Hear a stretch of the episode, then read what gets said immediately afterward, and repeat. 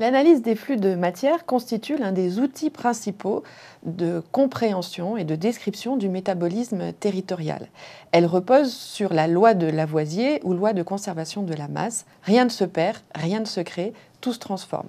Elle consiste à peser, au sens strict du terme, le fonctionnement d'un système, d'un territoire, quel qu'il soit.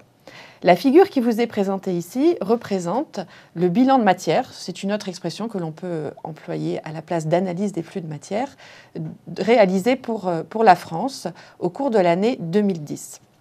Elle est donc exprimée en milliers de tonnes et entre parenthèses en tonnes par habitant. Lorsque l'on procède à ce bilan de matière, on doit d'abord définir le système étudié. Donc ici, la France, qui, est limitée par ses, frontières, les frontières du pays, mais le système étudié euh, comporte uniquement la population, ses activités, ses artefacts, et ne comprend pas les ressources qui sont fournies par le territoire lui-même, qui sont considérées comme des entrées dans le système. Donc nous avons donc défini un système, et ce que nous allons faire est relativement simple. Nous allons regarder tout ce qui rentre, puis nous regarderons tout ce qui sort. Tout ce qui rentre est indiqué sur la gauche, tout ce qui sort est indiqué sur la droite. Alors, dans un premier temps, nous allons laisser de côté les deux premiers flux, les flux qui apparaissent en bleu sur la figure, que l'on appelle flux d'équilibrage, et regarder donc les flux entrants. Euh, l'extraction intérieure utilisée désigne l'ensemble des ressources prélevées au sein du territoire euh, national. Ce sont des récoltes, du blé par exemple, c'est du bois, qui va être extrait des, extrait des forêts, ce sont des matériaux de construction, ce sont des minerais, éventuellement des combustibles fossiles en petite quantité dans le cas d'un pays comme, comme la France. Donc ceci nous donne cette extraction intérieure utilisée que vous voyez donc euh, à gauche sur, sur le graphique. Mais nous voyons euh, immédiatement une autre flèche qui apparaît en noir ici, l'extraction intérieure inutilisée. En effet, il existe des prélèvements de matières qui sont opérés au sein du territoire national, mais ces matières ne rentrent pas dans le système économique et sont presque immédiatement restituées à la biosphère non sans dommages environnementaux, euh, d'où l'intérêt de les, comptabiliser. Ces matières, ce sont par exemple les bouts de dragage, ce sont les, euh, les terres excavées lors des travaux publics. Et donc ces matières représentent des flux importants puisque nous voyons que l'ordre des grandeurs est identique à celui des prélèvements de ressources utilisées. À ces matières, qui sont donc fournies par le territoire d'études, sont ajoutées des importations de matières premières, de produits finis ou semi-finis, qui apparaissent ici en rose et qui sont quantitativement un petit peu moins importantes pour la France que les matières prélevées et utilisées localement. Nous allons maintenant nous reporter sur la droite du graphique afin d'observer les sorties du, du système. Je commence cette fois-ci par le bas avec les exportations qui sont un petit peu, plus, un petit peu moins importantes que les, euh, que les importations.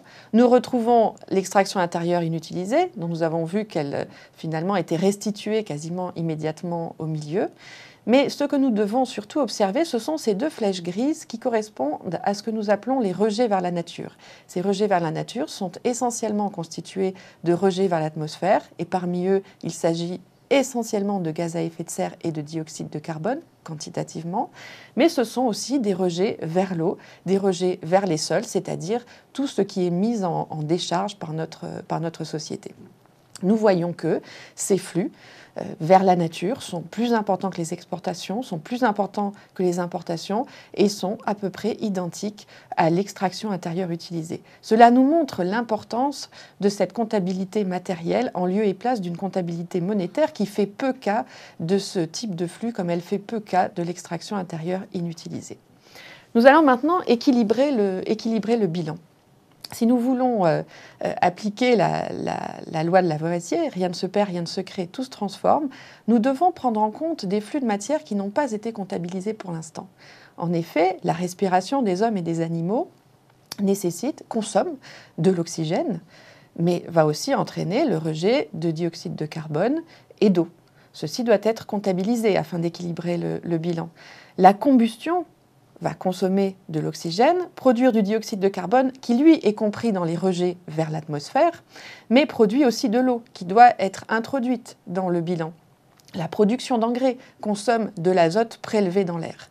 Ces différents flux sont contenus dans les flux d'équilibrage entrants et les flux d'équilibrage sortants. Ceci permet d'équilibrer le bilan et par soustraction de définir l'addition au stock que vous voyez en marron euh, au sein du système. Cette addition au stock est très importante, d'autant plus que j'attire votre attention sur l'effet cumulatif de l'addition. Cette addition au stock, elle représente quoi? Elle représente l'accumulation de matière dans la société, c'est-à-dire des bâtiments, des infrastructures et des, euh, des biens de consommation qui vont encore une fois, s'accumuler euh, et augmenter euh, le stock, mais qui seront aussi les déchets, euh, les déchets de demain. Deux autres choses peuvent être dites sur ce bilan. la première concerne le recyclage que vous voyez apparaître en bas et en vert au sein du système.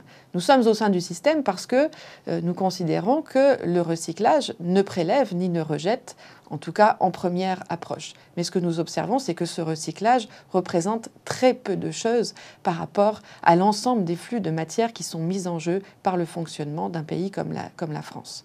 Enfin, dernier élément extrêmement important, ce sont les flux indirects associés aux importations et aux exportations.